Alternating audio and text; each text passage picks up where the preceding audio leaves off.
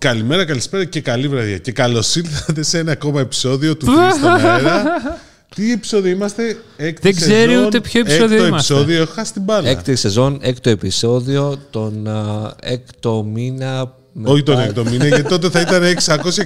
Λοιπόν, εκπομπή τεχνολογίας κατά τα άλλα, αλλά λέμε και καμιά βλακία να περάσει η ώρα που λέμε. Κυρίως βλακίες να περάσει η ώρα. Λέμε, καλά, εντάξει, οκ, okay, όχι πάντα. Έχουμε και σοβαρά θέματα. Λοιπόν, όχι εδώ πάντα. Μαζί με τον Ντίμο τον κουρεμένο με το πορτοκαλί μικρόφωνο, τον Κώσσα Σκιαδά με το κίτρινο μικρόφωνο και τον Δημήτρη Μαλά με το κόκκινο μικρόφωνο. Λέω τα μικρόφωνα γιατί έχω βαρεθεί να λέω αυτός στα αριστερά. Και λέω, ποιος είναι στα αριστερά. Κανείς δεν έχει πει αυτός με το μικρόφωνο ένα πράγμα. Δηλαδή, πραγματικά έχουμε διαφορετικά μικρόφωνα για να μπορεί ο κόσμος να μας ξεχωρίζει. Ναι, και έχουμε πάντα τα ίδια μικρόφωνα, πρέπει να ενημερώσουμε. Από την πρώτη μέρα αυτής της εκπομπής, όσο και αν έλεγε κάποιος, σαν κλόουν είναι αυτά τα μικρόφωνα, σαν μήτε κλόουν. Είχαμε κάτι τέτοια σχόλια, τα θυμάσαι. Έχουμε διάφορα σχόλια και μεταξύ μας έχουμε σχόλια. Θα σας υπενθυμίσω το εξής, ότι όταν πρότεινα να το πούμε 3 στον αέρα. Εσύ. Δεν το πρότεινα. Σε παραχαράκωση ιστορίας. Εγώ το πρότεινα. Ούτε ο Steve Jobs τέτοια διαστρέβλωση πραγματικότητας. Εγώ το πρότεινα και είπατε, εντάξει, προσωρινά θα βρούμε κάτι καλύτερο. Αυτό είπατε και οι δύο. Να σου πω. Εντάξει. Όπως επίσης και το καλημέρα, καλησπέρα, καλή βραδιά. Αυτό ναι, στο δίνω. Αλλά τι... Έχει βγει ένα πρωί που μαζεύω τον Ντίμο. Στο έχω πει αυτό. Όχι. Ένα πρωί που μαζεύω τον Ντίμο για να πάμε ταξίδι και οι τρεις μας. Και όμως είπε το πρωί του λέω καλημέρα, καλησπέρα. Και καλή βραδιά που βγήκε μπουζουξίδικο. Αντιγραφή είναι και αυτό, δεν είσαι πρώτος που το είπες. Σε podcast. Να σου πω, γενικότερα έχεις καταφέρει κάτι μόνος σου στη ζωή αυτή. Πάρα πολλά. Σίγουρα. Καταρχήν είμαι καλύτερος δημοσιογράφος από σένα. Ισχύει. Κάτι άλλο. Κάτι πιο δύσκολο. Έχω μια κόρη. Αλλά αυτό, φίλε. Κάτι ακόμα πιο δύσκολο. Κάνω podcast μαζί σας. Okay. Αυτό είναι επίστευτο. Και σας αντέχω πόσο. 6 σεζόν τώρα. Όντως. 6 σεζόν. Μάλιστα. Πάμε. Πάμε. Λοιπόν, να ξεκινήσουμε με τα σχόλια. Ναι, ναι. Ο Antoine 13th στο Garmin Pay είναι η Εθνική Τράπεζα. Και απαντάει ο Γεώργιος D. Όχι. Όχι. Λοιπόν, τώρα πάμε στον Ντουμπιντουπ. Ντουπιντουπ. Okay. Άλλοι πληρώνουν για να κάνουν το Δημήτρη να λέει τέτοια. Οπότε βάλτε περίεργα ονόματα να τα λέει ο Δημήτρη. Μου θυμίζει σαν το Simpsons που παίρνει φάρσα ο άλλος που λέει I would like to call Mr. My ass is leaking. Λοιπόν, ο Ντουπιντουπ. Μην δίνετε σημασία στον μέσο commentator. Δεν γίνονται επενδύσεις και γράφουν Ελλάδα τριτοκοσμική χώρα. Γίνονται επενδύσεις και γράφουν τι να τις κάνουμε. Εμείς οι τεχνολόγοι επαγγελματίες χαιρόμαστε προχωράνε πάντως. Οκ. Okay. Εντάξει. Θα συμφωνήσω. Κώστας Ντρούγκας. Τα σημεία που λέτε John Hoston Bros. Αφήστε με να τελειώσω. That's what she said. Και λοιπά είναι ο λόγος που παρακολουθώ αυτό το podcast. Να του κάνω ένα like του ανθρώπου. Τα κατακρίνω αυτά τα σχόλια. Λοιπόν, είναι προστασιοποιούμε και εγώ από και αυτά εγώ, τα σχόλια. Καλά, εντάξει. Λοιπόν, ο Unboxing Planet. Η EuroLeague είναι ένα μόρφωμα wannabe NBA όπου 11 ομάδες έχουν εξασφαλισμένη συμμετοχή. Δεν πάνε να παίζουν Α2 στη χώρα τους. Προσκαλούν άλλες 5-6 συν 1. Που κερδίζει το EuroCup, επίσης δικό τους μόρφωμα. Το αποτέλεσμα, οι ομάδες με μια εγγυημένη παρουσία καταστρέφονται οικονομικά και τους παίρνει χρόνια να ανακάμψουν. Επιβιώνουν οι ομάδες που έχουν πίσω τους είτε κρατικό χρήμα, βλέπε Τουρκία-Ρωσία, είτε βαθύμπλουτους ιδιοκτήτες μπορούν να χάνουν μερικά εκατομμύρια κάθε χρόνο. Ισχύει και δεν ισχύει, γιατί ας πούμε η Ζαλγκίρις Κάουνας για παράδειγμα δεν έχει βαθύμπλουτο επιχειρηματία από πίσω και μια χαρά επιβιώνει. Οι άλλες συζητιέται. Τώρα μεγάλη συζήτηση για τη EuroLeague και γενικώς τι έχει γίνει. Άρα η EuroLeague είναι μια παραμορφωμένη λίγκα, για να καταλάβω. Με τόσα μορφώματα. Είναι λίγο μια συζήτηση που υπάρχει ότι δεν πρέπει να υπάρχει κλειστό κλαμπ στην Ευρώπη, αλλά να είναι όπως ήταν παλιά το κύπελλο πρωταθλητριών, όπου όποιος έβγαινε πρωταθλητής στη χώρα του. Το Κόρατς υποτίθεται ότι είναι το EuroCup κατά κάποιο τρόπο. Εντάξει, το ίδιο πήγαιναν να κάνουν και στο ποδόσφαιρο. Δηλαδή το ίδιο μου τώρα καταλαβαίνω καλά με την Ευρωλίγκα. Η καλά μεγάλη του χώρου, Real. Ναι, είναι ακόμα πιο κλειστό. Real, ναι, ακριβώς. Real, Μπάρτσα, Ολυμπιακός. Πήγαν να κάνουν αυτό το θέμα, την Super League. Αλλά δεν πέρασε. Ναι, εκεί πέρα υπάρχει διαφορά ότι η UEFA δίνει πάρα πολλά λεφτά όμως σε ομάδες που παίζουν στο Champions League. Ενώ η EuroLeague δεν δίνει. Εκεί πατάνε όλοι και λένε. Ναι. Το οποίο είναι θέμα διαχείρισης και πόσο δημοφιλές είναι το άθλημα στην Ευρώπη. Ακριβώς. Αυτό ναι. Πόσα εκατομμύρια χαλάνε τώρα κάποιες ομάδες επίσης ναι. Δηλαδή η CSKA είχε προϋπολογισμό 40 εκατομμύρια ευρώ και αν έβγαζε τα μισά θέμα ήταν. Αλλά είναι γενικώς μια πολύ μεγάλη κουβέντα αυτή περί μπάσκετ και τι γίνεται. Πάντως. Wannabe NBA, πολλοί θα θέλανε, αλλά απέχουν μακριά. Βέβαια, οι Αμερικάνοι αρχίζουν πλέον και σέβονται όλο και περισσότερο την EuroLeague. Δηλαδή, αυτό, όποιος παρακολουθεί λίγο τα αμερικάνικα sites και τα, πώς το λένε, και τις αμερικάνικες τηλεοπτικές εκπομπές το καταλαβαίνει, γιατί υπάρχουν πολλοί παίχτες πλέον που παίζουν από την EuroLeague, πηγαίνουν στην... Βέβαια βλέπω και να γίνεται και το αντίστροφο ταξίδι.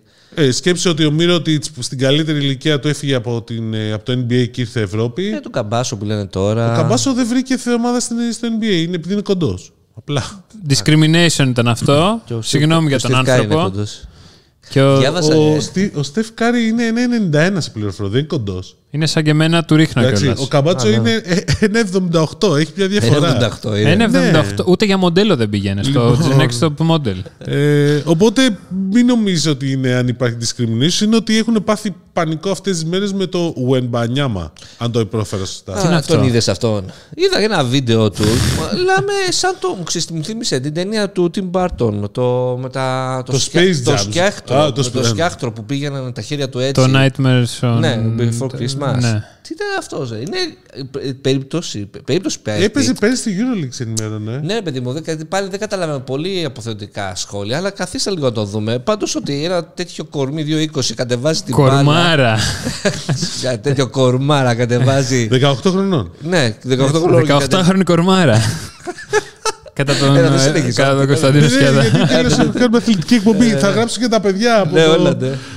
Nothing but net. Λοιπόν, Κώστας, λοιπόν, όχι. Magnum Tech. Περιμένω σχόλιο από τον Κώστα για παπακαλιά της στο επόμενο επεισόδιο. Μην πω ότι θα πάω απευθείας σε αυτό το μέρος του επεισοδίου. Δεν έχει βγει ακόμα. Ναι. 3 μέρες έμειναν. Προβλέπω πάντως. Απειλήσαμε το Μέγκα να μας δώσει, πώς το λένε, πρόσβαση στα Preview να μας δώσει, τίποτα. Είδα πάντως το τρέιλερ και έχασα την μπάλα εντελώς. Εντάξει, από το τρέιλερ. Σου άρεσε? Ναι, όχι. Λοιπόν. Ρε παιδιά, Κώστας Μοίρα. Ρε παιδιά, τι έπαθαν όλοι φέτος με τα καλώδια, data center, clouds κτλ. Από πού εμφανίστηκαν όλα αυτά? Μακαρόνια θα τα λέμε. Μάλιστα. Μακαρόνια. Δεν έχει σημασία, έλα, πάμε. Καλώδια. Τι από πού εμφανίστηκαν? Παιδιά, εντάξει, ήταν στην πορεία όλα αυτά. Από το 18 και μετά έχουν αρχίσει και κινούνται τα data center. Εξήγησε πώς δημιουργείται ένα σύννεφο. Τίμο, ο Κάτουγου έχει απόλυτο δίκιο. Τίμο, τα θαλάσσωσες. Πού? Τα υδροπλάνα δεν προσγειώνονται, προσθαλασσώνονται. Όχι, προσνιώνονται.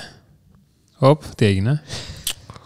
Θανάσης Λασκούδης, κλασικός οπαδός δικός μου, εντάξει. Μπράβο σας, ρε αγόρια, πολύ ωραία εκπομπή σας. Περιμένουμε ανυπομονησία να με εκπλήξει και να πείτε κάτι δικό σας πέρα από τα σχόλια στα άθρα του Μαλά. Δημήτρης, ο καλύτερος δημοσιογράφος τεχνολογίας. Ευχαριστώ πολύ. Σχολιάζουμε τα. Καφέ κείμενα... θα κεράσουμε την επόμενη φορά που θα σε δω. Τελευταίο σχόλιο by the way που βλέπεις του Θανάση. Αυτό. Θα τον κόψεις. Τέλος, δεν θα τον λέει πια Θανάση. Θα το πούμε. Και η Δημήτρη έχει τα όρια της. Ο Μάνι, καλησπέρα από Μόντρεαλ. Ωραίος. Μου αρέσει πάρα πολύ το ρεπορτάζ και οι ιδιοσιογραφίες σας. Τα λέτε όλα περιεκτικά και με χιούμορ. Ευχαριστούμε πολύ. Μακάρι να συνεχίσετε έτσι όσο μπορείτε. Ευχαριστούμε πάρα πολύ. Με την υποστήριξή σας θα πάμε πολύ. Στο Μόντρεαλ. Βεβαίως, θα γίνει συνδρομητικό το κανάλι σε λίγο καιρό. Άμα το Netflix βάλει διαφημίσεις. Στο Spotify να μας αγοράσει όπως έκανε με τον Τζόρογκαν. Μια αντίστοιχη συμφωνία δεν είναι. Αλλά άφησε 11 podcast. Το διάβασες αυτό? Όχι. Ναι, τα παράτησε. Μάλλον δεν πήγανε σωστά όπως έπρεπε. Ναι. Όπως τα παρατάνε και παντού τα podcast, άμα δεν πάνε. Ο Νίκος Σχιζοδήμος. Ενδιαφέρον το vegan leather και φαίνεται εξαιρετικής ποιότητας. Για το Huawei λέει. Ναι, το οποίο πάει Νοέμβριο. Καλό κουράγιο, υπομονή. Μακάρι. Λοιπόν, αυτά από σχόλια. Πάμε να ξεκινήσουμε. Από πού θα ξεκινήσουμε, Κοσμοτέ? Ναι. Παίζει. Όταν έκανα αυτό το αστείο και μου είπε κρύο. Τελικά έτσι το πάνε όμως. Παίζει. Τελικά τι έγινε? Παίζει. Δεν ξέρω αν έχετε πάρει χαμπάρι ότι έχει βγει μια καινούργια υπηρεσία η οποία λέγεται Παίζει. Την οποία εμείς σας εδώ όταν είπαμε πρώτη. Ναι, αλλά γενικότερα. Όχι πρώτη, αλλά την είπαμε τους πρώτους. Είναι δυνατόν να την έχεις χάσει αυτή την υπηρεσία που έχει κυκλοφορήσει? Παίζει παντού. Παίζει παντού. Μιλάμε για τεράστια διαφήμιση. Εδώ ήταν καλό το Παίζει παντού. Τεράστια διαφήμιση παντού. Καλά, εντάξει, λογικό. Εντάξει, okay, και πάντα όλοι λένε για το σχόλιο του Τσαμάζ, ότι του Διευθύνοντο Συμβούλου. Πρόεδρο και Διευθύνοντο Συμβούλου του Ομίλωτε, ναι. Ο οποίος είπε ότι σε 10 χρόνια τα έσοδα από τις υπηρεσίες πληρωμών, τα δικά μας θα είναι μεγαλύτερα από τις τηλεπικοινωνίες. Ναι. Πρώτον. Ναι. Στο Q&A μετά που έγινε, ναι, που, το ρώτησε κάποιος συνάδελφος, απάντησε ότι μάλλον υπερέβαλα λίγο. Ένα. Δεύτερον, με κάποιον το συζητούσα και πρέπει να δούμε. Μου λέει: βάλε ένα στοιχηματάκι, θα γίνει. Μάλλον θα το κερδίσεις. Ναι. Εντάξει, υπερέβαλε. 10 χρόνια και τόσο μακροπρόθεσμο. Δεύτερον, και επόμενο, παιδιά, δεν ξέρουμε τι θα γίνει με τα περιθώρια κέρδους. Δηλαδή, μπορεί να εννοούσε αυτό. άμα είναι για κέρδη, τότε μπορώ να σου πω πολύ εύκολα όχι. Δεν θα γίνει, δεν θα ξεπεράσει τις τηλεπικοινωνίες. Λέω εγώ, Κώσσα Σκιαδά. Αλλά... ένας δημοσιογράφος τεχνολογίας. Ο δεύτερος καλύτερος δημοσιογράφος τεχνολογίας. Εδώ είναι ο πρώτος. Αλλά οκ, για τζίρο, ναι, μπορεί. Okay. Να σου πω όμως, όχι, σε τζίρο εξαρτάται. Πώς μετράς το τζίρο σε αυτά. Αυτό που έχει. Κοίταξε, υπάρχουν διάφορα πράγματα που έχουν ενδιαφέρον. Το παίζει. 6, 7, 8. Μετρά το τζίρο. Ένα πράγμα που έχει ενδιαφέρον είναι ότι ουσιαστικά πάει να χτυπήσει τη Revolut. Εντάξει, υπερβολικό. Καλά, λίγο τώρα. Έλα. Δεν πάει να χτυπήσει καμία Revolut. Σας άρεσε καταρχήν η υπηρεσία που έχει το split. Εγώ δεν κατάλαβα πολλά και είχα πάρα πολλές απορίες. Όπως υπήρχαν πάρα πολλές απορίες στο κοινό. Τώρα θέλεις πραγματικά να το συζητήσουμε αυτό. Θες να συζητήσουμε αυτό στο κοινό, σε παρακαλώ πολύ. Δηλαδή, κλαίγαμε. Πες τους λίγο γιατί την περάσαμε στη συνέντευξη. Νομίζω ότι ήταν πληρωμένοι για να εκνευρίσουν το Μαλά. Και εμένα. Σίγουρα. Και βασικά όλους εκεί που ήμασταν. Ο Κώστα, ο Βογιατζής, την πάσαμε από τους Γκέργετς, ο Παπαπαύλου. Κοντέψαμε. Ο Παπαπαύλου έφυγε. Ο Παπαπαύλου ανταλλάσσαμε μηνύματα και λέγαμε. Και του λέω: Παπαπαύλου, φύγε με το Μαλά. Είναι έτοιμος να εκραγεί. Καλά, εξεράγει καταρχήν γιατί εντάξει, κάποιος. Ήταν πολύ αγενής ένα αυτό, αλλά δεύτερον, εντάξει, άκουσα ερωτήσεις που λέω παιδιά δεν γίνεται να το ακούω αυτή την ερώτηση. Ερωτήσεις από δημοσιογράφους του χώρου οι οποίοι ξέρουν και τραπεζικά. Ναι, οι οποίοι προφανώς δεν έχουν κάνει ούτε μια ηλεκτρονική συναλλαγή στη ζωή τους. Ή μάλλον δεν έχουν ενημερωθεί ότι υπάρχουν αυτές οι συναλλαγές γενικά. Εντάξει, τώρα κατηγορούμε το συνάφι μας και δεν ξέρω αν είναι σωστό. Το συνάφι σας, γιατί εμείς είμαστε προστασιοποιούμαστε. Καλά, εντάξει. Λοιπόν, πάμε λίγο στο Παίζει. Έχει πολύ φιλόδοξα σχέδια η Κοσμοτέμα αυτό το project. Δηλαδή από εκεί προκύπτει και με τη διαφήμιση. Σίγουρα. Είναι πολύ πρακτικό ότι γενικώς είναι σχετικά εύκολο να μπεις και να γραφτείς. Τα λέγαμε νομίζω και την προηγούμενη φορά. Οκ, ένσταση. Τι ένσταση. Λοιπόν, εγώ την έκανα την εγγραφή. Και θα σου κάνω και εγώ ένσταση στην ένσταση μετά. Πες. Ωραία, την έκανα την εγγραφή. Πήγε καλά. Δεν χρειάζεται. Βέβαια, έκανα το εξής κουλό. Ξεκίνησα από μία άλλη συσκευή. Και την τελείωσα άλλη και μου είπαν ότι κατάλαβαν ότι στη βιντεοκλήση όταν έφτασε ότι την είχα ξεκινήσει από άλλη συσκευή και μου λέει από αυτή τη συσκευή έχετε ξεκινήσει τη διαδικασία εγγραφής. Λέω όχι. Μου λέει παρακαλώ συνεχίστε την από εκεί. Οκ, και πήγα από εκεί. Τέλος πάντων, ολοκληρώθηκε κανονικά. Άλλοι που έχω ρωτήσει δεν την ολοκληρώσα. Και εγώ. Μέσα σε αυτούς τους άλλους. Και επίσης με σπαμάρει και σε καθημερινή βάση.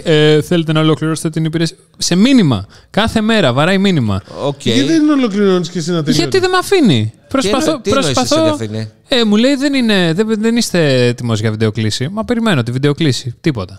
Και περιμένω. Τίποτα. Και κολλάει εκεί το σύστημα και μετά πάτε πάλι. Μάλιστα. Θέλω. Για να μοιράσω το link μετά. Κάτσε, ποιο πρόβλημα έχεις εσύ? Ότι στη βιντεοκλήση δεν αναγνωρίζω ότι είμαι εγώ. Λέει, βάλτε ένα σωστό πρόσωπο. Ένα σωστό πρόσωπο, τι εννοείς? Κάθομαι έτσι, βάζω το κινητό, παίρνει τέτοιο και μετά μου λέει: ωραία, προχωράμε στη βιντεοκλήση. Δεν δουλεύει με iPhone, θέλει σοβαρές συσκευές. Εντάξει, συγγνώμη. Δεν το ήξερα. Σοβαρές συσκευές. Ο Κώστας δεν έχει iPhone. Μάλιστα. Λοιπόν, ένα ενδιαφέρον επίσης έχει και άλλα μερικά ενδιαφέροντα. Δεν είπανε τι θα κάνουν με συνέργειες που λέγαμε με Box, Γερμανό. Με το Box έχει κάνει ήδη. Ναι. Άμα το χρησιμοποιήσει το app, γιατί εγώ το χρησιμοποιώ, στο γέμισμα των 20€ σου δίνει 2 ευρώ δώρο στο Box. Και το έκανα 2 φορές το γέμισμα, στη φόρτιση δηλαδή των 20€, και μου έδωσε από 2 ευρώ για να τα χρησιμοποιήσω στο Box. Και τα χρησιμοποίησα, μια χαρά, όλα καλά.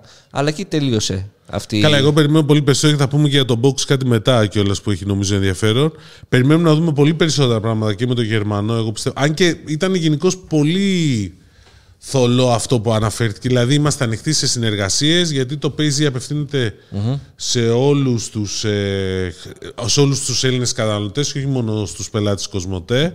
Αλλά νομίζω θα δούμε πολύ μεγαλύτερη ενοποίηση, ειδικά όταν θα αρχίσει να δώσει τη δυνατότητα να πληρώνεις λογαριασμούς με Κοσμοτέ κτλ.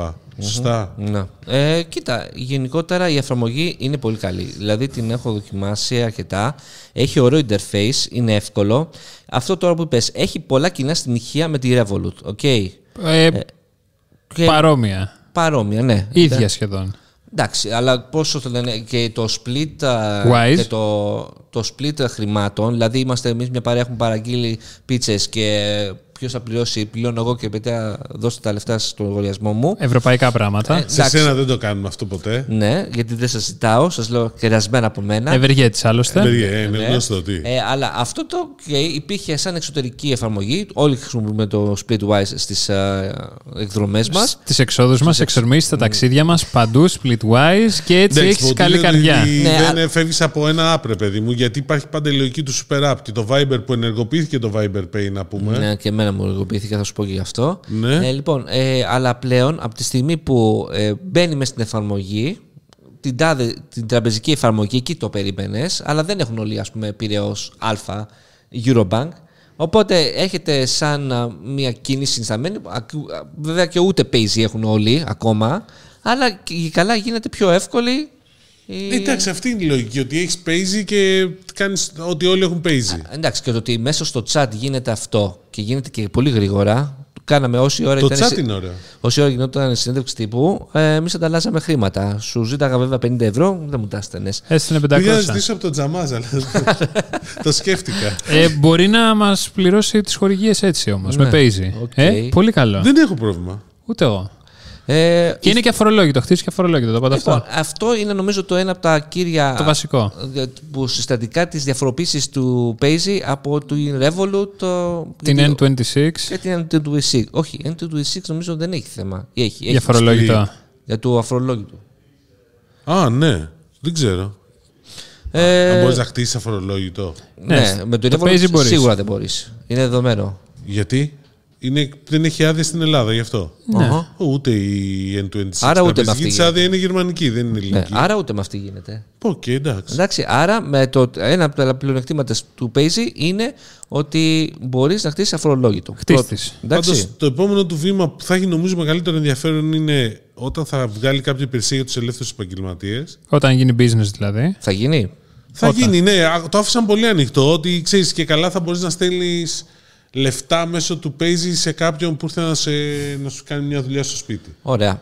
Βέβαια, αυτό μπορείς να το κάνεις ήδη και τώρα με το Iris, το οποίο έχει πάει στο Θεό. Δηλαδή έχει κάνει 700% άνοδο τα τελευταία 2 χρόνια, κάτι τέτοιο. Okay. Αλλά θέλω να σου πω ότι δεν το ξέρουν βέβαια το Iris πολλοί κόσμοι. Είναι πιο πιθανό να ξέρουν περισσότερο το Παίζει παρά το Iris. Το οποίο Iris υπάρχει εδώ και 5 χρόνια. Παραπάνω. Ναι, αλλά ο καθένας βγάζει, κάθε τράπεζα βγάζει την δική της ονομασία για το. Τώρα το τελειώσαν, έχουν μια κοινή ονομασία. Ναι, είναι πλέον Iris σε όλους. Okay. Άμα μπεις δηλαδή σε οποιοδήποτε mobile banking app, λέγει Iris. Το λέω γιατί έγινε ολόκληρη ιστορία. Είναι και για αυτό λογικό. Το θέμα. Ωραία. Το άλλο πλεονέκτημα στο Παίζει είναι το. Πώς το λένε. Δεν ξέρω. Το ανταποδοτικό σχήμα, δηλαδή τα coins. Την επιστροφή. 1 ευρώ στα 100. Στα 100 coins. Στα 100 coins, δηλαδή θα το πούμε λίγο πιο λαϊκά. Coins παίρνεις μόνο αν κάνεις κάτι, κάνεις ένα chat. 1 ευρώ στα 100 βγαίνει, 10 στα 1000. Ναι. Δηλαδή στα 10.000%. Μπράβο. Ευχαριστώ. Μπράβο. Ναι. Ξέρει μαθηματικά. Λοιπόν, αυτό μπορεί κάποιοι να το ακούτε ως μικρό, αλλά είναι το μεγαλύτερο ή ένα από τα μεγαλύτερα στην αγορά. That's what she said. Όχι, εδώ κολλάει. Είναι το μεγαλύτερο στην αγορά. That's what she said also. Back to back. That's what she said. Έλα, άλλο ένα. That's what she said. Λοιπόν, that's what he said. Θα αλλάξουμε για λίγο. Όχι, για το Θεό. Έλα, πάμε. Οπότε, με βάση αυτό ότι σου δίνει λεφτά, για πραγματικά λεφτά τα οποία μπορείς να τα χρησιμοποιήσεις οπουδήποτε και όχι μόνο σε συνεργαζόμενα καταστήματα, είναι άλλο ένα πλεονέκτημα. Επίσης, έχει κατευθείαν Google Pay με τη virtual κάρτα και άμα θέλεις παίρνεις και φυσική. Και Apple Pay. Ναι. Και Apple Pay, ναι. Παίρνεις φυσική κάρτα, το είπαν αυτό, ότι θα δώσουν φυσική κάρτα. Ναι. Θα είναι διαθέσιμη σε λίγο καιρό. Την οποία θα την πληρώνεις νομίζω, δεν θα είναι δωρεάν. Και καλά κάνουν. Υπάρχει πάντως ανοιχτό και το ενδεχόμενο να σας πω για 2 κάρτες. Δηλαδή. Υπάρχει ένα θέμα. Δηλαδή, είχαμε μια συζήτηση το οποίο ότι. Επειδή πολλά παιδιά. Για να γίνεις συνδρομητής του Παίζει, για να γίνεις χρήστης του Παίζει, πρέπει να είσαι άνω των 18. Σωστά. Ναι, okay. Ωραία, λοιπόν, υπάρχει μια συζήτηση τώρα. Και το λέω και εγώ ως γονέας. Δηλαδή, θα το δείτε. Εσύ, Κώστα, θα το δεις έως καμιά 7-8 χρόνια. Τα παιδιά δεν χρησιμοποιούν. Μετρητά, προτιμούν να χρησιμοποιούν το κινητό, προφανώς. Ωραία, ναι. Λοιπόν, αλλά δεν μπορούν να βγάλουν και κάρτα. Οπότε κάνεις πατέντες, τους δίνεις μια prepaid κάρτα που έχεις βγάλει από κάπου. Δηλαδή, εγώ έχω δώσει την κόρη μου που δεν είναι ακόμα 18, μια prepaid κάρτα και τη φορτώνω. Όμως η φόρτιση έχει €1 χρέωση. Ναι. Στο Παίζει δεν έχει. Στο Παίζει δεν έχει. Οπότε, αλλά θα δώσει τώρα τη φυσική κάρτα που έχει στο Παίζει. Μία λύση είναι αυτή. Αλλά άμα θες και εσύ. Μπορείς να φτιάξεις μία έξτρα. Ναι. Αυτό θα είναι μια δυνατότητα που θα δίνουν. Οπότε θα έχω δύο, μία θα την έχει. Η Revolut το κάνει με το Revolut Junior. Και εγώ θα έρθω εδώ πέρα να ρωτήσω. Δεν μπορούμε να καταλάβουμε πώς γίνεται να κάνεις application παρεμπιπτόντως, αλλά αυτό είναι μια άλλη συζήτηση. Και εγώ θα ρωτήσω, όταν οι γιαγιάδες και οι θείοι θέλουν να σου κάνουν δώρο που το φέρνουν έτσι κρυφά-κρυφά, σαν να σου κάνουν κάποιο deal, πώς θα το κάνουν? Πώς θα σου δίνουν λεφτά στο παιδί? Να σε ενημερώσω ότι οι γιαγιάδες του 2030... Του 2030, του 23 έχουμε ακόμα. Ναι, του 23. Θα κάνουμε... δηλαδή αυτοί που είναι 70 χρονών το 2023 ήταν 60 το 2013, οπότε έχουν μια καλύτερη εικόνα για να δουλεύουν με smartphones και τέτοια. Παιδιά, ξεχνάτε και αυτή τη λεπτομέρεια. Ναι. Εντάξει, δηλαδή, έχουμε και λαμπρό παράδειγμα εδώ. Η δικιά μας η γιαγιά πάντως το κάνει κανονικά μεταφορά σε λογαριασμό. Εμένα βλέπει Netflix η μάνα μου. Ναι. Είναι η γιαγιά της κόρης μου. Εντάξει, όπως και να είναι. Netflix από το κινητό. Και μου κάνει και παράπονο ότι είναι μικρά τα γράμματα. Η μαμά του Δημήτρη είναι η γιαγιά της κόρης του. Αν είναι κάτι σε κάτω από αυτό. Σταματήστε επιτέλους. Άλλο πράγμα που σας άρεσε στο Παίζει. Το χρώμα. Εμένα μου άρεσε το Lime Mauve, πολύ πρωτότυπο. Όχι, και όπως είπα, το interface της εφαρμογής είναι πολύ καλό. Δηλαδή δείχνει ότι έχει πέσει δουλειά. Και είναι όσο πιο εύκολο. Είναι αυτό που λέγανε ότι δώστο στο κάποιον που δεν έχει ιδέα πώς να το κάνει, να το χρησιμοποιήσει και να το χρησιμοποιήσει κατευθείαν. Είναι πανεύκολο. Ακριβώς. Πραγματικά δεν έχει ούτε παρατράγουδα, δεξιά-αριστερά αριθμίσεις. Η Winbank το έχει προσπαθήσει αυτό και δεν ήταν τόσο εύκολο. Ποιος? Η Winbank, το θυμάστε, της Πειραιώς. Εδώ δεν έχουμε καταλάβει ακόμα τι είναι τα yellows. Δηλαδή πραγματικά. Αυτό. Ακόμα δεν έχει αλλάξει. Είναι να αλλάξει βέβαια, αλλά δεν έχει αλλάξει ακόμα. Εντάξει, αλλά φαντάζομαι ότι τα yellows ακόμα πολλοί κόσμος δεν καταλαβαίνει τι είναι. Οπότε τι λέμε τώρα για το Πειραιώς. Ας με πάρουν από την Πειραιώς. Έχω πολλούς φίλους στην Πειραιώς. Να μας εξηγήσουν τι είναι τα yellows πια. Δεν καταλαβαίνω πώς δουλεύουν. Σε μια φορά νομίζω τα yellows αυτά θα λήξουν. Ναι, και ας λήξουν. Yellow. Κλαίει κάτα μου. Όχι, γελούσε ο Κώστας. Καταλαβαίνεις, δηλαδή, πας στο σούπερ μάρκετ και σου λέει, ξέρω, έχετε και αφού χρησιμοποιείτε αυτή την κάρτα να βγάλω το ποσό που είναι. Ναι, κάντο, please.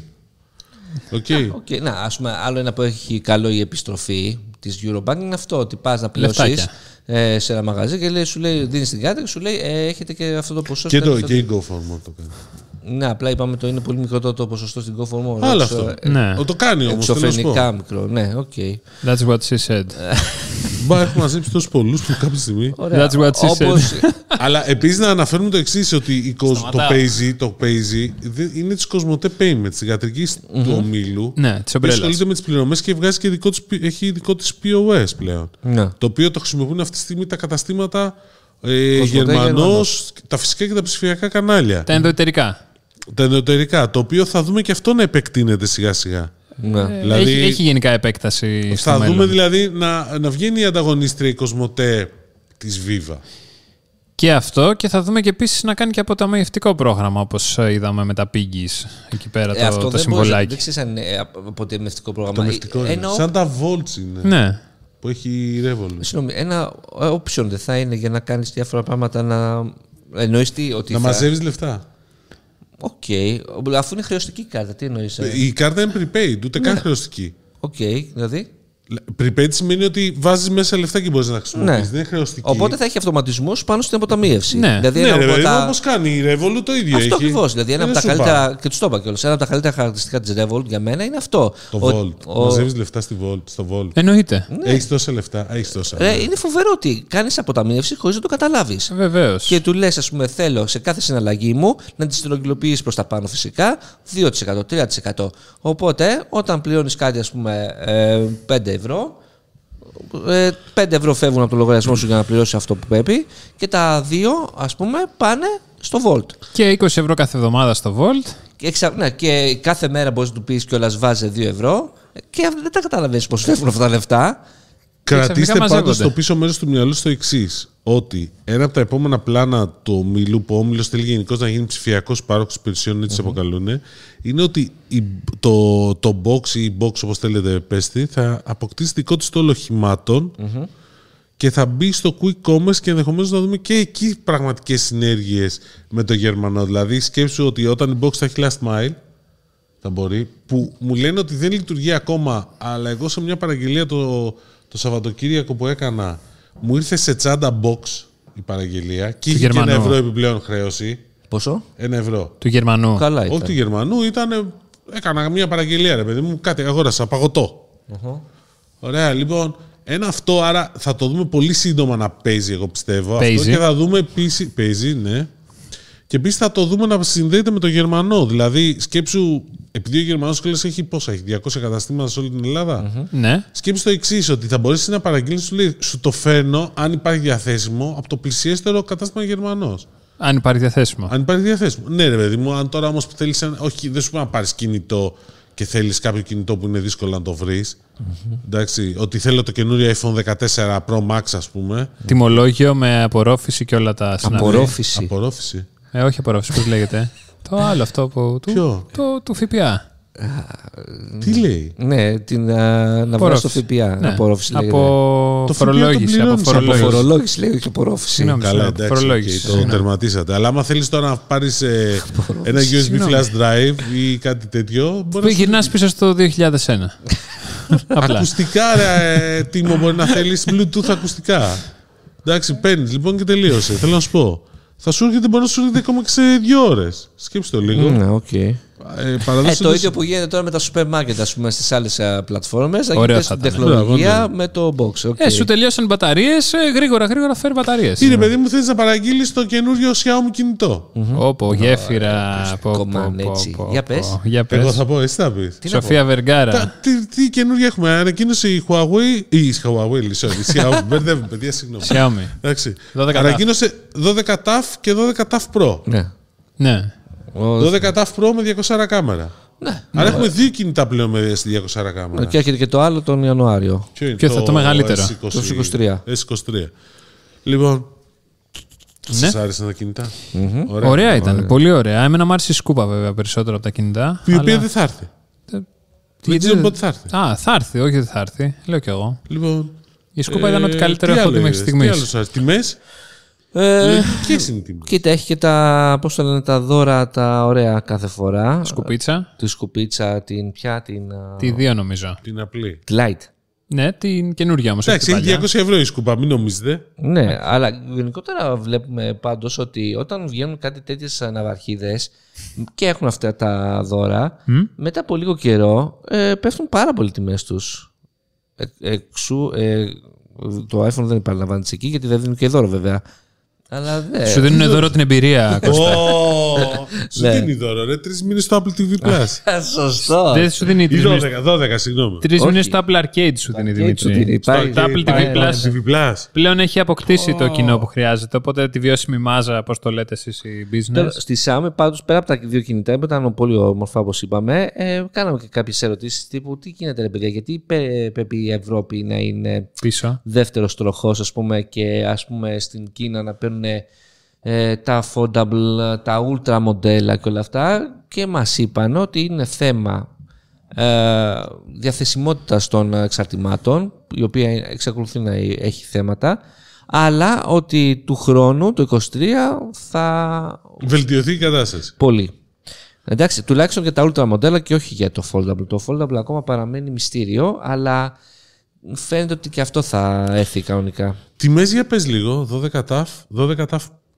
Το 12 TAF Pro, 900€. 900€ με 12 GB μνήμη και 256 GB αποθηκευτικό χώρο. Ναι, χώρος. Και την Vacuum Mop 2 Lite, την σκούπα. Ωραία. Πολύ καλή, Mop 2. 649 το 12 TAF. Το οποίο δεν έχει 200 κάμερα όμως, σωστά. 108 έχει. Εντάξει. Οκ, ωραία. Καλή είναι και αυτή. Καλή είναι αυτή, αλλά με 150€. Βέβαια πρέπει να τις δούμε τις συσκευές από κοντά. Με 150€ παραπάνω παίρνεις και τη σκούπα. Ναι. Η σκούπα πόσο έχει ξεχωρίσει, να θυμάσαι? 200€. Ποια? 199 πρέπει να έχει η MOP. Ναι, okay. Ή 249, 199, δεν θυμάμαι. Εντάξει, μια χαρά τιμές είναι παντός και με βάση το δεδομένο. Κάτσε, τι δίνει μαζί με το 12 TAF το απλό? Το Xiaomi Band 7. Το Xiaomi Band 7 το Pro. Το οποίο είναι ωραίο. Το Smart. Πολύ ωραίο. Ναι, ωραίο είναι, αλλά δεν έχει NFC. Σωστά. που δεν ασχολήθηκα. Νομίζω δεν έχει νεύση, αλλά ναι, περιμέναμε εκεί πέρα λίγο πιο επίσημα πράγματα σε ό,τι αφορά τις πληρωμές με αλφα και όλα αυτά. Το μάγουλό σου δεν ακούγεται. Το Xiaomi Pay. Μπράβο. Κοίταξε, τώρα να σου πω κάτι. Ναι. Τώρα να σου πω κάτι με το Xiaomi. Γενικότερα θέλω λίγο να δω νούμερα που δεν λέει κανείς για το Xiaomi Pay και για το Garmin Pay, δηλαδή για τις πληρωμές με ρολόγια. Καλά, εντάξει, έχω την άποψη ότι γενικώς ο κόσμος προτιμάει να πληρώνει με το κινητό του. Ακόμα. Εντάξει, και όχι τόσο με το ρολόγιο. Δεν είναι τόσο πολύ πάντως. Ακόμα και τώρα, δηλαδή, το βλέπω στα καταστήματα. Δηλαδή, πηγαίνω να πάρω, ας πούμε, μία απίστευτη ακριβή τσάντα, ας πούμε. Και πληρώνεις με το ρολόι. Και όχι, δεν έχει ρολόι.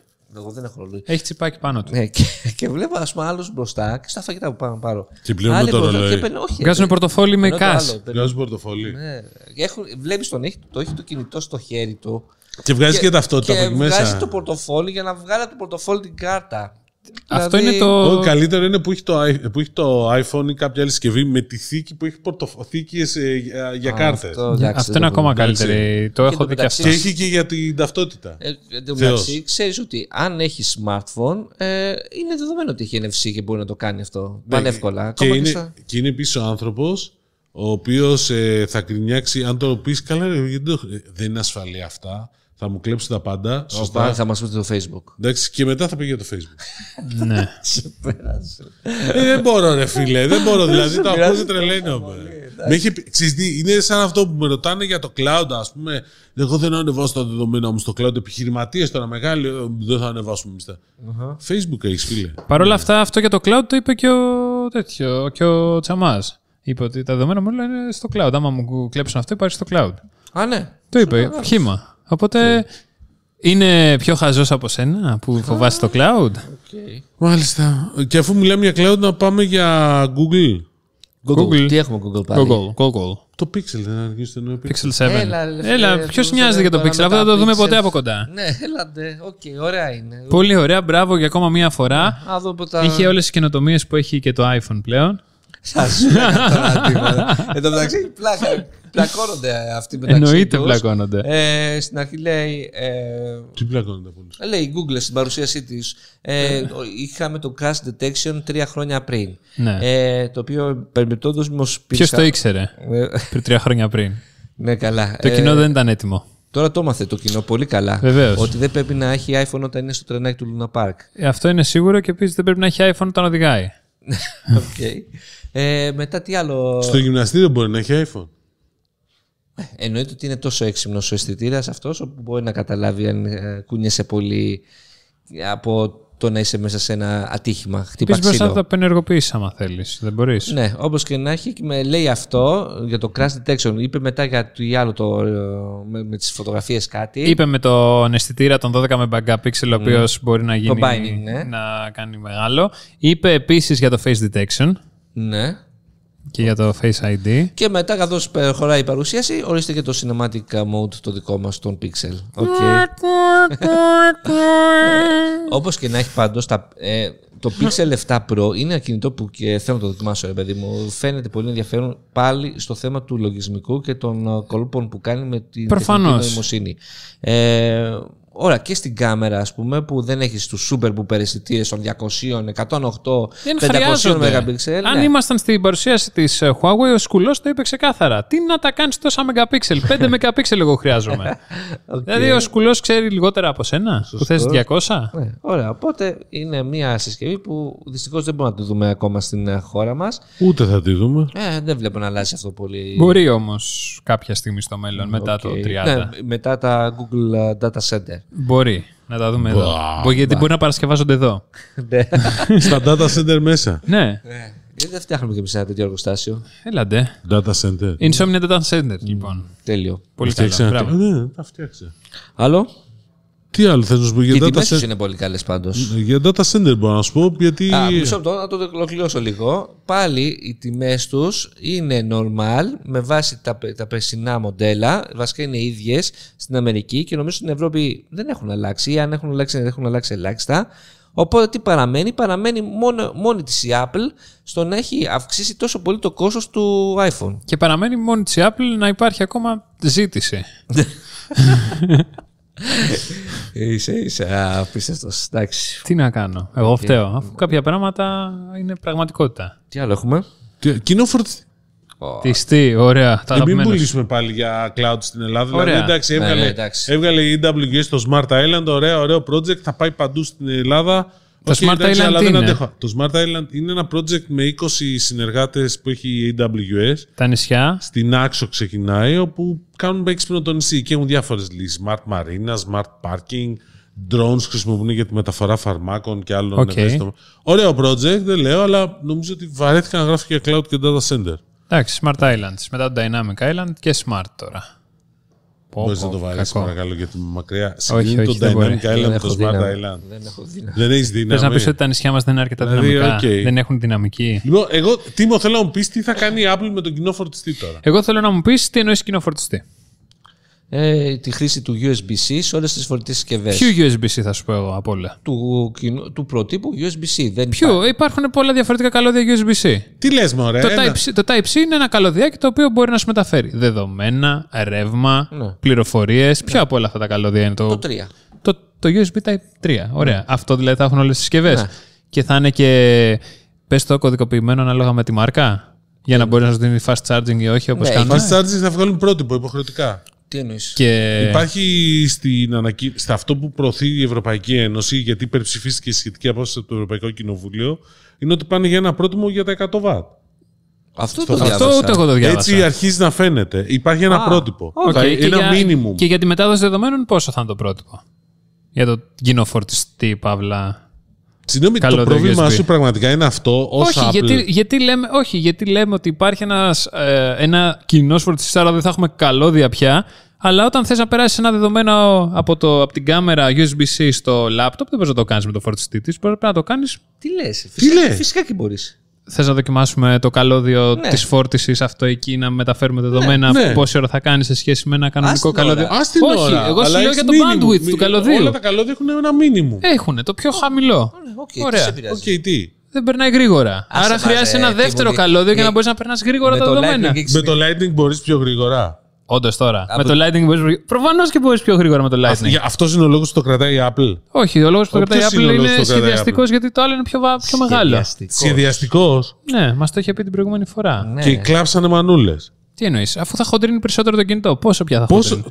Να μειώσει και άλλα πράγματα, γιατί όλοι οι άλλοι πώς το έχουν πιο μικρό. Τώρα πλάκα, πιστεύεις ειλικρινά ότι η Apple. Το πρόβλημα της Apple είναι αυτό. Ότι δεν πηγαίνει σε USB-C γιατί θα. Δεν υπάρχει λόγος. Καλά. Πάνε τα δικαιώματα του Lightning. Εγώ να σου πω κάτι. Πιστεύω πιο πολύ αυτό που διάβασα, ότι το επόμενο iPhone μπορεί να είναι χωρίς πόρτες.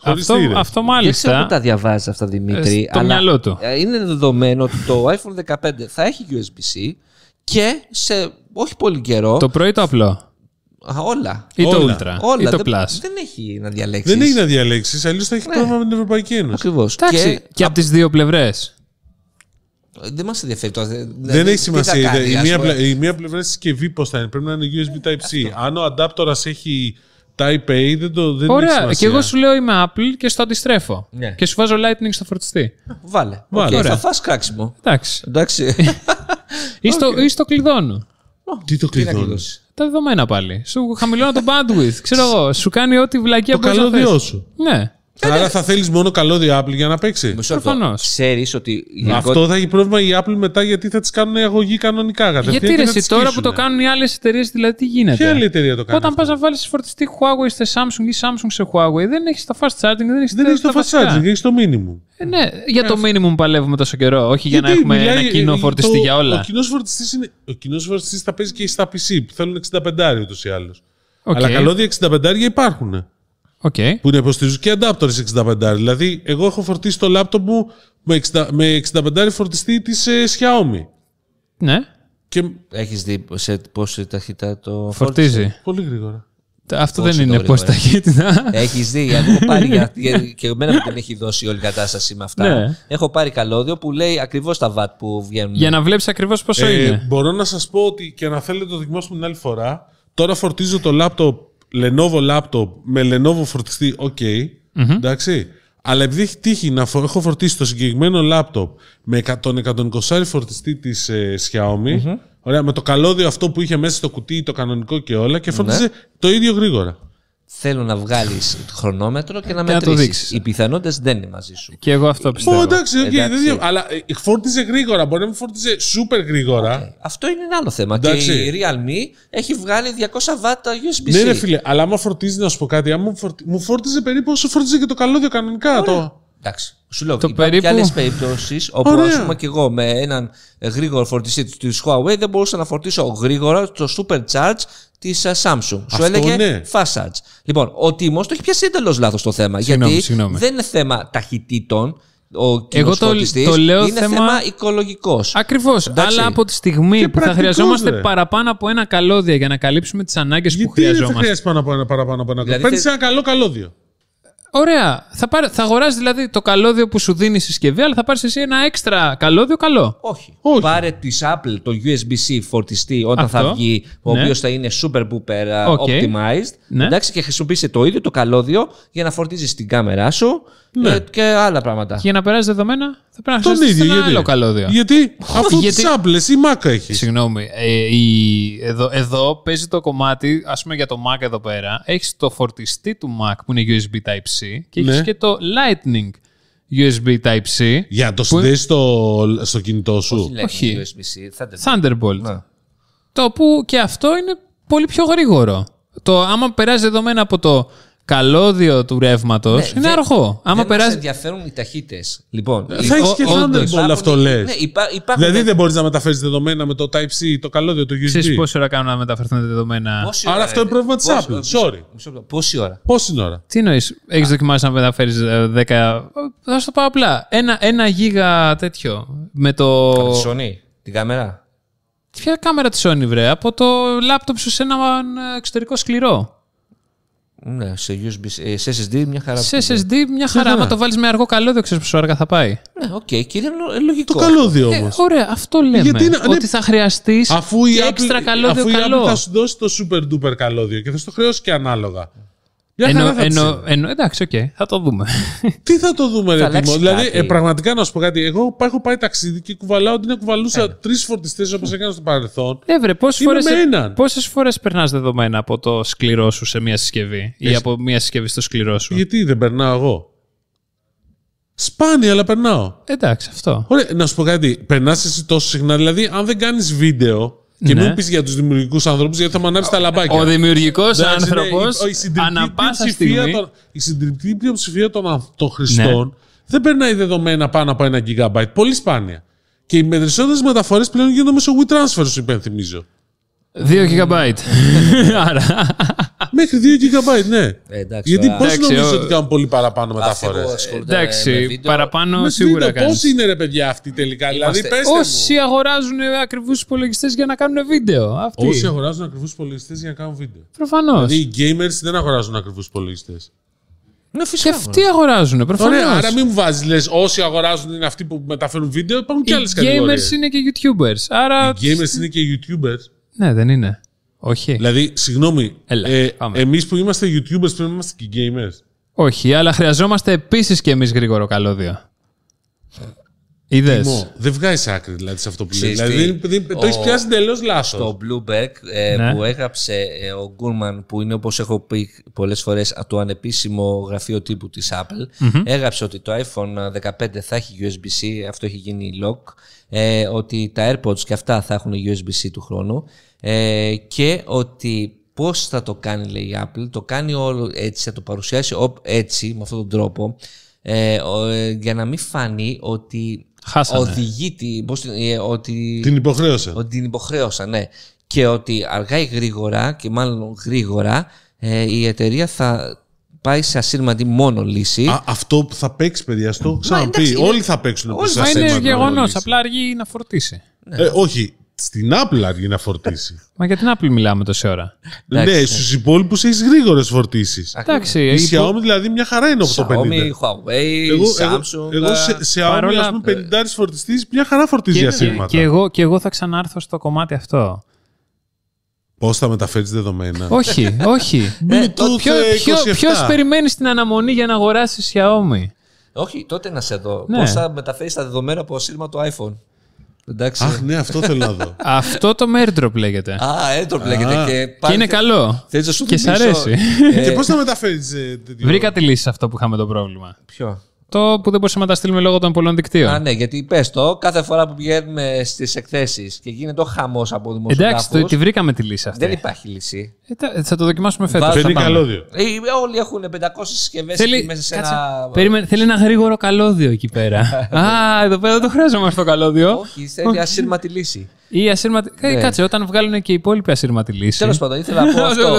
Έχουμε, ας πούμε, το κινητό να περάσουμε AirDrop τα αρχεία στον υπολογιστή για επεξεργασία. Ναι. Εντάξει, αυτό το ίδιο πρόβλημα έχει και η κάμερα όταν θες να περάσει τα ασύρματα τα αρχεία στο κινητό. Είναι, πώς το λένε, ένα πρόβλημα το οποίο είναι. Και τα μικρόφωνα έχουν το ίδιο πρόβλημα. Τα σύρματα. Ρε Τίμο, συγγνώμη, τι σε χαλάει να είναι ένας φορτιστής. Δεν με χαλάει να είναι ένας φορτιστής. Απλά σου λέω το γεγονός ότι όταν είναι ένας φορτιστής, ναι, θα χρειάζεσαι έτσι κι αλλιώς παραπάνω από ένα καλώδια. Όχι, το λες αυτό. Όχι. Θα παίξεις ένα καλό καλώδιο. Γιατί μέχρι τώρα αυτό που έχω δει, Τίμο μου, είναι ότι οι ανάγκες, ας πούμε, άμα μου λες ότι ο SSD, ο εξωτερικός που έχω, που έρχεται με δικό του USB-C καλώδιο, μου παίρνει πολύ χρόνο μέσα στην τσάντα, ας πούμε. Και είναι το μόνο δεύτερο καλώδιο που έχω USB-C. Ωραία. Αν αυτό το καλώδιο όμως του σκληρού που έχεις μπορεί να φορτίσει το ίδιο γρήγορα το λάπτοπ σου. Το ίδιο γρήγορα, όχι. Βλέπεις. Άρα μία ή άλλη χάνεις. Χάνεις, ναι. Δηλαδή δεν θα έχεις ένα καλώδιο για το φορτιστή, για να περνάς τα δεδομένα, να φορτίζεις και να κάνεις όλο το υπόλοιπο. Έχεις ένα πολύ καλό καλώδιο που να τα κάνει όλα. Το έχεις σκεφτεί αυτό. Εντάξει, και να το έχεις μια και καλή, τέλος. Για 5 χρόνια δεν αλλάζει καλώδιο. Δεν μπορεί να σε υποχρεώσει ούτως ή άλλως η Ευρωπαϊκή Ένωση να υπάρξει ένα κοινό πρότυπο για όλα. Όχι, κοινό πρότυπο για όλα. Μήνυμο, κοινό πρότυπο για φόρτισης εννοεί. Εντάξει, αυτό. Και στο ασύρματο θα πάνε σε ένα κοινό πρότυπο. Εντάξει, το τσι θα είναι. Ποιο άλλο θα είναι εκεί πέρα. Ναι, το τσι και στα. Ναι, αυτό. Άντε, μακάρι, μακάρι. Πείτε μας στα σχόλια λοιπόν τι πιστεύετε εσείς. Ψιγάμι δεν μπουνε τώρα λοιπόν. Εννοείται, εννοείται. Τόσο τζέρτζελο κάναμε για το Θεό. Τίποτα άλλο. Αυτά. Viber Pay δεν μου πες. Α, ναι, λοιπόν, μου έρχεται μετά από πόσο καιρό, γιατί ήμουν από τους πρώτους, ας πούμε, που είχα δηλώσει ενδιαφέρον. Βέβαια. Διμηνό. Ναι, και μου 3 έχει περισσότερο. Και έρχεται ενημέρωση και ότι καλά έχεις μπει μέσα να δοκιμάσεις το. Ναι. Πατάω εκεί που λέει πάτα για να ενεργοποιηθεί. Πληρωμή. Όχι, μου λέει δεν υπάρχει σελίδα. Οκ, λέω. Όχι, δεν τον ενεργοποίησα. Και μετά από κάνα 2-3 ημέρες ξαναδοκιμάζω. Πάλι ήρθε και μπαίνει. Ωραίο φαίνεται. Είναι πάλι, έχει αυτό το πλεονέκτημα ότι εκεί πέρα έχουν όλοι Viber. Και δεν έχουν, πώς το λένε, δεν χρειάζεται να ξανακατεβάσεις εφαρμογή, να φορτίσεις την κάρτα σου. Αν και εδώ πάλι φορτίζεις, είδα, χωρίς χρέωση κιόλας. Πολύ εύκολη διαδικασία, πάλι μέσω τσάτα μεταφέρεις χρήματα, μπορεί να πιάσει. Βέβαια, πρέπει να προσθέσει κι άλλες υπηρεσίες. Δηλαδή, εγώ θα σου πω προσωπικά, θα προτιμούσα τώρα να σου στείλω λεφτά όταν ξέρω ότι έχεις και εσύ το παίζει από εκεί, παρά από το Viber. Τι στη Revolut, τι στο PayPal. Ναι. Δεν θα χρησιμοποιήσω το Viber. Καλά, PayPal όχι τόσο, γιατί είναι δύσκολο να χρησιμοποιήσεις το PayPal. Ναι, άστο PayPal. Πάει το PayPal, Λεωνία. Αλλά ναι, το Viber δεν το βάζα σε προτεραιότητα εσύ. Όχι, δεν το βάζα. Για κανένα λόγο. Ναι. Εδώ το Viber δεν είναι σε προτεραιότητα σαν chat. Απλώς είναι η περίμενε. Επειδή δεν κάνει συζήτηση πάντως με τους ανθρώπους του Viber αυτή. Η συζήτηση είναι ότι επειδή θα δεις το επόμενο βήμα ότι θα μπορείς να κάνεις αγορές μέσα του Viber. Δηλαδή από τα κανάλια του Viber, ας πούμε, θα μπορεί να σου στέλνει. Λέω τώρα ότι κάνεις μια αγορά από το skiadas.com. Ωραία.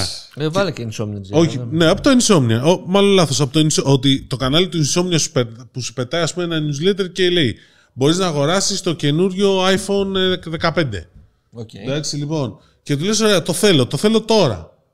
Εντάξει, όπως είσαι λοιπόν. That's what she said. Ναι, και έρχεται σε box. Γρήγορα, εύκολα. Πατάς λοιπόν, μπορείς να πατάς επί τόπου και να πληρώνεις μέσα από το Viber. Μέσα από το Viber Pay, χωρίς να βάζεις κάρτα. Κατάλαβες. Να το έχεις φορτίσει. Αυτό είναι η συζήτηση. Ναι, ότι έχεις φορτίσει το Viber Pay και ότι μπορείς να κατευθείαν κάνεις μια πληρωμή. Εκεί χάνουν πολύ αυτές οι λύσεις. Κερδίζει ότι θα μπορείς να κάνεις μεταφορές. Στείλε μου, ρε Κώστα, 10 ευρώ. Ναι, να παίρνεις το μισθό σου, ας πούμε, στο Viber ή στο Παίζει. Δεν παίζει. Στο Παίζει, παίζει. Παίζει. Α, ναι, γιατί έχει IBAN. Έχει IBAN. Ναι, σωστό. Ναι. Στο Viber δεν έχει. Στο Revolut πολλοί κόσμοι πληρώνονται. Σωστό, το... Που ειδικά όσοι έχουν συνεργασίες με εταιρείες του εξωτερικού πληρώνονται στη Revolut. Mm-hmm. Που είναι πιο εύκολο και πιο γρήγορα. Ναι, εντάξει, και το φορολογικό ήταν, αν και αλλάζει αυτό. Μου και επίσης το πρόβλημα με τις τέτοιες εξωτερικού, τις συναλλαγές εξωτερικού, ήταν ότι πολλές φορές έκανες τη συναλλαγή και σου ερχόταν μήνυμα μετά από 2 εβδομάδες, δεν έχει έρθει κάτι. Και έλεγες τώρα, τι έχει συμβεί εδώ πέρα. Τι εννοείς δεν έχει έρθει. Ότι έχω ακυρώσει 3 διατραπεζικές συναλλαγές με το εξωτερικό, γιατί αρχικά η τράπεζα δεν επικοινωνούσε άμα έχει γίνει δεκτή ή δεν έχει γίνει δεκτή. Εσύ όμως το έχεις αγοράσει το τέτοιο. Εγώ είχα στείλει τα λεφτά. Okay. Κανονικά είχαν κρατηθεί. Μέσω τι. Τι μέσω, κατάθεση. Μεταφορά χρημάτων από IBAN σε IBAN, ξένης τράπεζας. Και δεν πήγαινε από το ελληνικό IBAN. Ναι, το έκλειναν. Για κάποιο λόγο. Χωρίς να μου πούνε γιατί. Ούτε ενημερώνανε. Ναι, γι' αυτό το λόγο γνωρίζουν τη Revolut κατευθείαν. Και το εξηγούσα στην Εθνική αυτό που πήγα τώρα πρόσφατα. Γιατί πήγα να φορτίσω τη Revolut και μου λέει μπλόκαρη κάρτα γιατί κάνετε συναλλαγή. Α, κάτσε, έχω και εγώ εσύ ιστορία με τη φόρτιση με Εθνική. Ναι, με Εθνική. Η Εθνική το κάνει πάντα. Μου μπλόκαρα και εμένα την τέτοια. Ναι, στανταράκι. Και της λέω τι κάνει, γιατί το κάνετε. Γιατί μου λέει. Άκου τι μου λέει. Επειδή λέει τη θεωρούμε, κάπου θεωρείται ότι είναι. Περίεργη. Ναι, κακόβουλη συναλλαγή. Λέω, ποια η φόρτιση της Revolut. Καλά, αρχίζω και τα παίρνω τώρα. Και, της λέω, και μου λέει, εντάξει, λέει, στείλτε μας email όπου θα ζητάτε την εξαίρεσή σας από την Revolut να μην θεωρείτε προβληματική συναλλαγή. Στην Eurobank πάντως δεν υπάρχει. Στην Eurobank δεν υπάρχει. Δεν υπάρχει, γιατί δεν το κάνει αυτό. Λέω, για έστειλα, ναι, πολύ ωραίο κόλπο. Σου χρεώσαν και λεφτά για να. Όχι, αλλά λέω πολύ. Γιατί σε κάποιους παλιά χρεώνανε. Ναι, εντάξει. Αλλά τώρα έχει τελειώσει. Είναι τα ωραία τα κόλπα, κατάλαβες που. Ναι, και πήγα στην τράπεζα πιάνει... και μου λέει: Γιατί χρησιμοποιείτε Revolut, να με σας βγάλω μια prepaid. Και λέω: Γιατί να πάω στο πίσω στο 90. Όχι, να σου πω κάτι. Prepaid, ναι, γιατί στην prepaid, όταν πας όμως να τη φορτώσεις την prepaid, σου λέει 1 ευρώ. 1 ευρώ, ναι, κάτσε ρε παιδιά, γιατί δηλαδή, επειδή μεταφέρω λεφτά από την τράπεζα μου μέσα στην τράπεζά σας. Ναι, από την τράπεζά σας, ναι, την ίδια. Από την τράπεζα σου λέει 1 ευρώ. Όπως αυτό είναι το ένα κομμάτι, και το άλλο κομμάτι που μου συνέβη αυτή τη βδομάδα, με πήρανε 2 φορές τηλέφωνο αν θέλω από διαφορετικές τράπεζες για πιστωτική κάρτα. Θέλετε, σας ενδιαφέρει για πιστωτική κάρτα και να κάνετε τα ψώνια σας στις καθημερινές σας αγορές και όλα αυτά, και θα έχει και επιστροφή και θα έχει και go for more και θα έχει και το ένα και θα έχει και το άλλο. Λέω, αμάξι μπορώ να πάρω. Μου λέει, δεν ξέρω, δεν γνωρίζουμε το πιστωτικό όριο. Λέω, ο λογαριασμός που μου έχετε πάρει τηλέφωνο που θεωρητικά τέτοιο έχει 0 ευρώ μέσα, είναι κλειστός. Αν γίνει το τέτοιο, πόσο πιστωτικό όριο θα έχω, 500 ευρώ. Μου λέει, μάλλον. Όχι, είναι 1500 συνήθως. Τέλος πάντων, της λέω, ωραία, έστω ότι εγώ δεν έχω να το πληρώσω, αφού βλέπετε ότι έχω 0 ευρώ. Για ποιο λόγο μου δίνετε λεφτά αυτή τη στιγμή. Γιατί θέλουμε να χάνεις τις πληρωμές. Και μου λέει, τους πρώτους 6 μήνες είναι δωρεάν και μετά 30 ευρώ το χρόνο. Και λέω, για ποιο λόγο. Μου λέει για να έχετε μια ώρα ανάγκη. Λέω αυτό και το πάλι. Όχι, η πιστωτική κάρτα για μένα έχει καεί η γούνα μου με πιστωτικές κάρτες. Δεν τις ακουμπάω πλέον καθόλου. Αυτό και το είχε και το USB να έχετε στο πορτοφόλι σας μια πιστωτική κάρτα. Και λέω τι να την κάνω στο πορτοφόλι μου, δεν έχω. Όπως και να έχει, η λύση ας πούμε, και νομίζω ένας από τους λόγους που η Revolut έχει πιάσει τόσο πολύ είναι. Οι μηδενικές χρεώσεις της φορτίσεις και όλα αυτά. Ναι. Είναι ότι η εφαρμογή είναι πολύ εξελιγμένη. Έχει και άλλα προϊόντα μέσα. Αγορές, μετοχές, κρυπτο. Ναι, ακριβώς, μετοχές. Αγόραζες μετοχή ας πούμε, με ένα κλικ. Ας πούμε, τρελό αυτό. Παιχνίδι. Αλλά και για μένα είναι ότι μπορείς και βγαίνεις στο εξωτερικό, πόσο μάλλον στην Αμερική, και πληρώνεις χωρίς extra charges όταν και με την καλύτερη ισοτιμία. Κάτι που δεν ξέρω για την Αμερική αν ισχύει στην Παίζει, το ψάχνω ακόμα. Είναι ακόμα το ρωτήσαμε, αλλά στην Ευρώπη γενικότερα μας είπαν δεν υπάρχει χρέωση. Αλλά μου έχει μείνει πάλι η ανάμνηση να είμαι στην Αμερική, και να πληρώνω με χρεωστική κάρτα Eurobank και το βράδυ που πέφτω να κοιμηθώ. Ναι, που είναι νομίζω οι πρώτες πρωινές ώρες Ελλάδας να σκάνε email, γιατί έπαινα τα πάντα όλα με την κάρτα. Και όταν λέω τα πάντα εννοώ ένα νερό, ένα λουκουμπά. Ο ευεργέτης πλήρωνε 4 ευρώ το νερό έξι. Έφευγα τα 2 ευρώ. Ήρθαν 20 email για κάθε συναλλαγή, extra charge 2 ευρώ. Με ένα προκριζόνα 40 ευρώ σαν να λέμε. Μιλάμε, πλήρωσα ένα τέτοιο ποσό και τρελάθηκα. Λέω, είστε απίστευτοι. Εντάξει, οκ. Και μετά πάνε σε τη Revolut, πίνεις την Apple 26, βγαίνεις στο εξωτερικό. Και σου λένε γιατί. Εντάξει. Και πληρώνεις, βλέπεις και τις ισοτομίες με τις οποίες πληρώνεις και λες μια χαρά. Και φορτίζεις και την κάρτα σου με δολάρια και τελείωσε. Τα κάνεις εκεί πέρα απευθείας. Όχι, φτιάχνεις ακριβώς. Φτιάχνεις και 15. Και wallet σε dollars, wallet σε λίρες, wallet σε ό,τι θέλεις και τελειώνει. Όλα αυτά τώρα, αν δεν τα πιάσουν οι.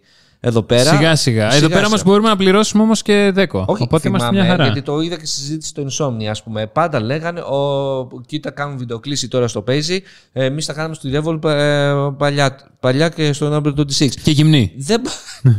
Δεν μπορούσες να το κάνεις παλιά αυτό. Δεν μπορούσε να το κάνει σε οποιοδήποτε ελληνικό project αυτό. Η Τράπεζα της Ελλάδος είχε βάλει αυτές τις περιορισμούς. Αυτό άλλαξε πριν 2 χρόνια. Ναι, άλλαξε.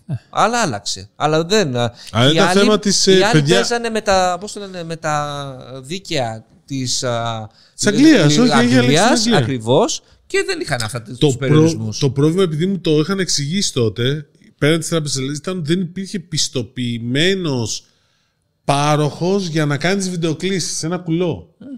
Εντάξει, δηλαδή ήταν λίγο. Γιατί η ελληνική τράπεζα όφιλε να έχει πάροχο από την Ελλάδα για να μιλάει ελληνικά. Μην το ξεχνάτε αυτό. Και ότι έπρεπε να ανεβάσεις την ταυτότητα. Την ταυτότητα ακόμα χρειάζεται να την ανεβάσεις. Θα την βγάλουμε σε λίγο, γιατί θα γίνει και αυτή τώρα με το Gov Wallet. Ψηφοποιείται και αυτή και θα μπει μέσα στο Νοέμβριο. Στην Παίζει, ενώ συνδέθηκα με KYC, το Gov KYC, μου ζήτησαν πάλι ταυτότητα. Καλά, και σε εμάς. Μία ή άλλη συζητάει. Δεν την έχουν προσθέσει ακόμα, θα την προσθέσουν. Αφού 1η Νοέμβρη γίνεται για τις τράπεζες, μία ή άλλη. Οπότε... Όχι, πήρε παράταση 1 μήνα. 1η Νοέμβρη. Πήγα στην τράπεζα προχθές, σου λέω. Και τους λέω, έχω. Ναι, τους λέω. Καλά, αυτό παιδιά το θέμα να σας πω. Πήγα εγώ σε δημόσια υπηρεσία, εντάξει, ενώ τύπου ΕΦΚΑ, εφορία και τέτοια, και μου λέει χρειαζόμαστε ταυτότητά σας. Κάνω κάτι που έχει σχέση με την κόρη μου. Και μου λέει θέλουμε ταυτότητα. Του λέω. Ήμουν βέβαιος ότι θα γινόταν. Οπότε λέω εδώ και δείχνω την ταυτότητα στο κινητό. Και μου λέει πάλι πάρα πολύ ευγενική. Κοιτάξτε, κανονικά πρέπει να έχουμε και εμείς την εφαρμογή που πιστοποιεί ότι έχει την ταυτότητα. Αλλά δεν την έχουμε γιατί δεν μας έχουν δώσει, δεν μας έχουν πει πώς να το κάνουμε. Κάτι τέτοιο. Την έχουμε. Οπότε, η ίδια εφαρμογή είναι. Ναι, το ξέρω. Λέγε γιατί να την κατεβάσει, αλλά την υποχρεώνει το κινητό. Όχι, βέβαια. Μπορεί να πάρει ένα επίδομα κατεβάσματος εφαρμογής. Προφανώς και να τους δώσει ένα κινητό υλικό. Λοιπόν, θέλω να σου πω. Και μου λέει, αν την έχετε, θα με διευκόλυνε. Ναι. Αλλιώς θα το κάνουμε, αλλά. Αλλά όσο δεν μας υποχρεώνει. Νέα θέση εργασίας δημιούργησες, έτσι. Κανονικά. Τι δουλειά κάνεις, κατεβάζω τις εφαρμογές για την επικυρωποίηση των κινητών. Επικυρωτής ταυτοτητών, ψηφιακών ταυτοτητών. Ή απλά κατεβαστής της εφαρμογής. Κατεβαστής. Κατεβαστής. Τι κάνεις, τα κατεβάζω όλα. Ντίμο, για πες μου κάτι άλλο. Πες μας για την άλλη σου δουλειά που είναι. Βλέπω ότι καινούριο κυκλοφορεί στο παγκόσμιες πλατφόρμες στη streaming. Είδες τίποτα καινούριο? Είδα το νομικό αγγελούδι από κοντά και να του πούμε τους χαιρετισμούς μας. Το Netflix έβγαλε πολύ πράγμα τις τελευταίες μέρες πάντως. Το Netflix έχει συστήσει να βγάζει πολύ πράγμα τις τελευταίες μέρες. Είδα και το Likest Girl Alive με τη Μίλα Κούνης. Ήταν ωραίο. Και εγώ το είδα. Ψυχάκικο. Καλό, καλό. Θα δω σήμερα το τέλος γιατί με πήρε ο ύπνος. Ήταν τόσο καλό. Όχι, ρε. Ναι, γιατί. Αυτό το είδα στις 2 το πρωί και κρατάει και 2 ώρες. Πόση ώρα να μείνω ξύπνιο? Ήσουν ξύπνιος 2 ώρα το πρωί. Ναι, δούλευα το Σαββατοκυριακό. Δούλευα όλη τη βδομάδα. Τον κόσμο. Ναι. Αλλά γενικά ναι, είδα αυτό. Δεν πρόλαβα να δω αυτή τη βδομάδα τίποτα γιατί δούλευα. Αν το έχεις δει? Δεν έχω δει Άντορ. Είδα όμως. Πείτε μου ρε παιδιά, σας αρέσει το Άντορ? Εμένα μου αρέσει, αλλά θέλω να ξέρω πώς εγώ με. Το ναι, μάλλον εσύ είσαι. Δεν είμαι. Εντάξει. It's not you, it's me, όπως θα έλεγε. That's what she said. Ακριβώς. It's me, Mario. Λοιπόν, Super Mario Brothers. Το τρέιλερ του Mario. Το δες? Είδα το τρέιλερ. Εντάξει, επειδή είμαι και εγώ λίγο πορωμένος, περίμενα το Nintendo Direct που θα γινόταν η προβολή live του τρέιλερ. Και ήμουνα στο YouTube τώρα και έβλεπα πόσοι ήταν online εκείνη τη στιγμή. Ξέρεις πόσους έφτασε? 650.000 να περιμένουν να δουν το τρέιλερ του Μάριο. Δηλαδή τρελό το νούμερο. It's me, Mario. It's me, Mario. Εν τω μεταξύ και έλεγα το άλλο που έλεγα και περίμενα. Διάβαζα. Περίμενες για να δεις το τρέλο. Προφανώς. Εν τω μεταξύ το άλλο. Έλεγε ο Chris Pratt. Κάναμε μια ιδιαίτερη δουλειά με τη φωνή του Μάριο. Ο Chris Pratt είναι αυτός που κάνει τη φωνή του Μάριο. Ναι. Έχει και Jack Black. Ναι, είδα, έχει πολλά ονόματα. Ναι, και θα σας αρέσει πολύ. Είναι φοβερή η δουλειά που κάναμε και το έχουμε προσέξει ιδιαίτερα. Βλέπεις το τρέιλερ. Και η φωνή του είναι ίδια και απαράλλαχτη. Δεν έχει καμία. Δεν ξέρεις τι άλλο έχει κάνει στο τρέιλερ. Ναι, και... εντάξει, στο τρέιλερ μιλάει ο Μάριο. Και λέει στην ίδια φωνή του Chris Pratt, λέει ρε φίλε, μας χοϊδεύεις. Η σωστή απάντηση ήταν εδώ ότι συνήθως οι Αμερικάνοι στο τρέιλερ βάζουν τα καλύτερα σημεία μιας ταινίας. Εντάξει, αυτό είναι ένα μικρούλι. Όπως και να είναι. Φίλε, το Lost City που συζητούσαμε πριν, αν μπεις στο τρέιλερ, στην ταινία θα είναι αυτή και δεν βλέπετε. Αλλά μεγαλύτερη μούφα. Το τρέιλερ της ταινίας φαίνεται εντυπωσιακό. Η Illumination κάνει πάλι θαύματα. Η Illumination είναι πίσω από το Despicable Me και κάποια άλλα. Ωραία. Ας πάμε στο βασικό κομμάτι αυτής της εκπομπής που. Κανείς δεν το λέει, αλλά όλοι θέλουν να γράψουν στα comments από κάτω. Είδατε Love Island? Όχι. Γράφτε στα comments από κάτω. Σας άρεσε?